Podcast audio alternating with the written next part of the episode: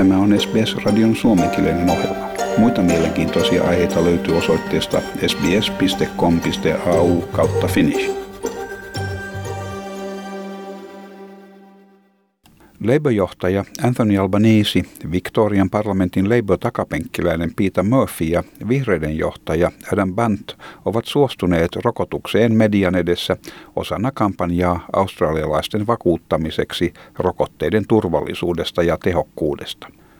Peter Murphy on selvinnyt rintasyövestä ja osallistui vapaaehtoisesti tilaisuuteen näyttääkseen, että rokotus on turvallinen myös niille, joilla on taustalla olevia muita sairauksia.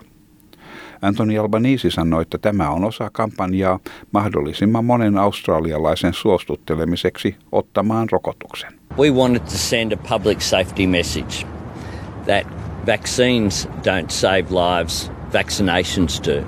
We need Australians to get vaccinated and we need the rollout to happen as soon as possible. Pääministeri Scott Morrison sanoi, että hallitus tulee toimimaan jatkossakin ja että Craig Kellin eroaminen puolueesta ei vaikuta sen politiikkaan. Kellin eroaminen merkitsee, että hallitus on menettänyt yhden edustajan varassa olevan enemmistönsä parlamentin alahuoneessa. Hallitukselle tämä hiuksen hieno enemmistö oli tärkeä sen halutessa saada hyväksynnän kiistanalaisille lakiesityksille.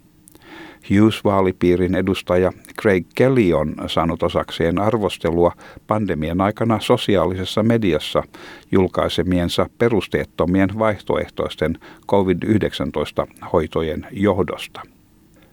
Victorian osavaltiossa koettiin jälleen uusista koronavirustartunnoista vapaa vuorokausi, ja pääministeri Dan Andrews sanoi, että hän todennäköisesti voi ilmoittaa uusista turvatoimien höllennyksistä perjantaina.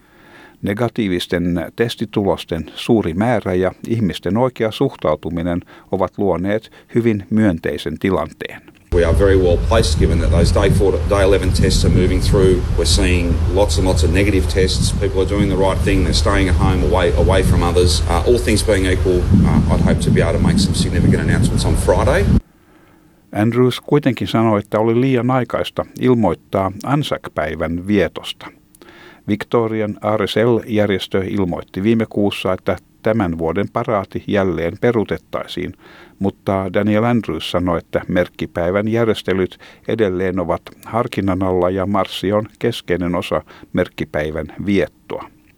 Nyt tehdään kovasti työtä Anzac-päivän vieton saamiseksi mahdollisimman lähelle tavanomaista muotoaan. It's too early for us to be definitive about it, but obviously the march is an important part of that day and uh, we're all working as hard as we can to have a day that is as close to normal as possible. And not just at the shrine, but a whole range of other events out in uh, suburbs, regional communities. Victorian opposition johtaja Michael O'Brien kannattaa paraatin järjestämistä. Sanon, että sen voi järjestää turvallisella tavalla ja marssi olisi järjestettävä tänä vuonna. If we need to do it in a COVID safe way, that's fine. You know, we can put a man on the moon. I'm sure we can organise a COVID safe way to honour our veterans on Anzac Day. For the government to say it's all too hard and to cancel it months out from the event, it's not good enough. The government needs to work with the RSL. Let's make this happen. Let's honour our veterans. They deserve it. They sacrifice so much for us. We just want the chance to say thank you to them. Queenslandissa Anzac-päivää vietetään perinteisin menoin.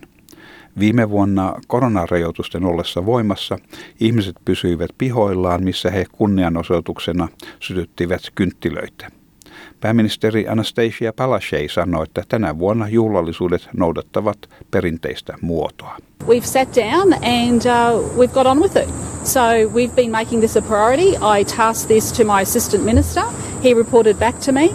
We talked with uh, Dr. Young, and today we're able to make this announcement. People have got to put plans in place. Uh, Anzac Day is not too far away. That's a matter for the Victorian government. We've acted swiftly. New South Walesin pääministeri Gladys Berejiklian kertoi RSL-järjestön ehdottaneen 500 henkilön marssia. Hän kuitenkin sanoi, että tämä voidaan uudelleenarvion tuloksena laajentaa suuremmaksi tapahtumaksi. For a sit down event on Anzac Day, you can have up to 3,000 people in New South Wales. So I just wanted to make that clear. Health has given that tick off. And the RSL, I understand at this stage, was proposing a march of 500 people. But if they want to review that and they want to increase the numbers, uh, we are happy, our health, our health experts are happy to work with the RSL in relation to that. We want to make sure we have a safe event, but an event which is inclusive. Lisätietoja COVID-19-pandemiaan liittyvistä terveydenhuolto- ja tukitoimien saatavuudesta omalla kielelläsi löytyy osoitteesta sbs.com.au kautta koronavirus. Ja tämän jutun toimitti SBS-uutisten Greg Diet. Tykkää, jaa ja ota kantaa. Seuraa SBSn suomenkielistä ohjelmaa Facebookissa.